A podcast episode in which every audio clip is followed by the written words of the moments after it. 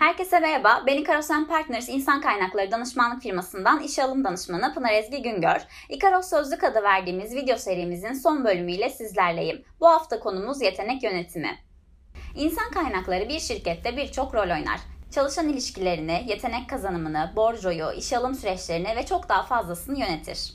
Yetenek yönetimi, yüksek performanslı çalışanları çekmek, geliştirmek, motive etmek ve elde tutmak için İK süreçlerinin tümünü kapsar.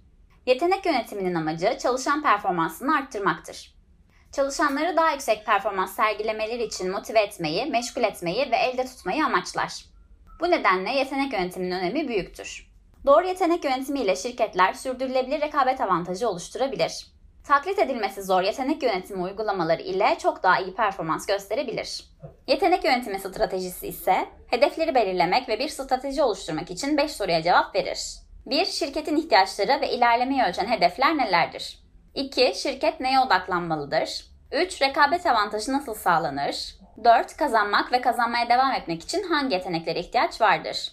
Ve son olarak 5. İlerleme nasıl takip edilir ve geliştirilir? Şimdi sırada yetenek yönetiminin önemi var.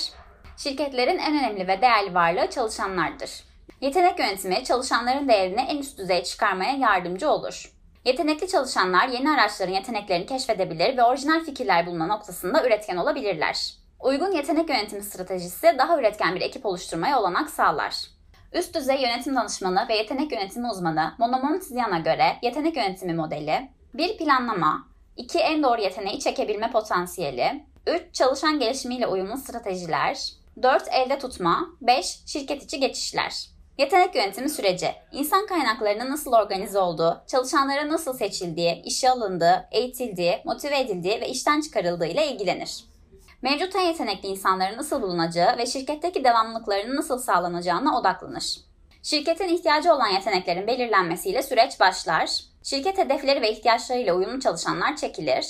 Bunun için hedefe yönelik reklam ve markalaşma ile ve en etkili iş alım süreçleri sonucunda doğru çalışan çekmeye yardımcı olur. Yapılacak işler organize edilir, öğrenme ve gelişme planları düzenlenir, performans değerlendirmeleri yapılır, en doğru yetenekleri elde tutmak için stratejiler oluşturulur, sürekli öğrenme fırsatları aracılığıyla çalışanların en yüksek performans göstermeleri sağlanır.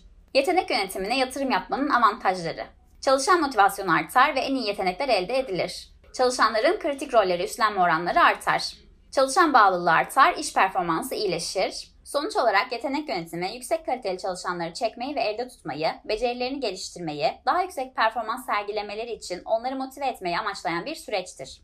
Videomuzun ve Ikaros Sözlük serisinin sonuna geldik. Bu hafta yetenek yönetimi hakkında konuştuk. Bu haftaya kadar sizlerle insan kaynaklarına ait terimleri paylaşmaya çalıştım. Umarım izleyenler için faydalı bilgiler aktarabilmişimdir. Bundan sonra yine farklı video serilerinde birlikte olmamız dileğiyle Ikaros Partners ailesi olarak mutlu ve sağlıklı günler dileriz. Sizlerle beraber yepyeni bir video serisine başlıyoruz. Ikaros Sözlük adı verdiğimiz bu seride her hafta insan kaynaklarına ait bir terimi sizlerle paylaşacağım. Bu haftanın konusu işe alım süreci. Bu haftanın konusu 6 Sigma. Bu haftanın konusu benchmarking. Bugünkü konumuz bordro. Bu haftanın konusu dışarıdan işe yerleştirme. Bu hafta konumuz mülakat. Ikaros Partners ailesi olarak mutlu ve sağlıklı günler dileriz. Ikaros Partners ailesi olarak mutlu ve sağlıklı günler dileriz. Ikaros Partners ailesi olarak mutlu ve sağlıklı günler dileriz.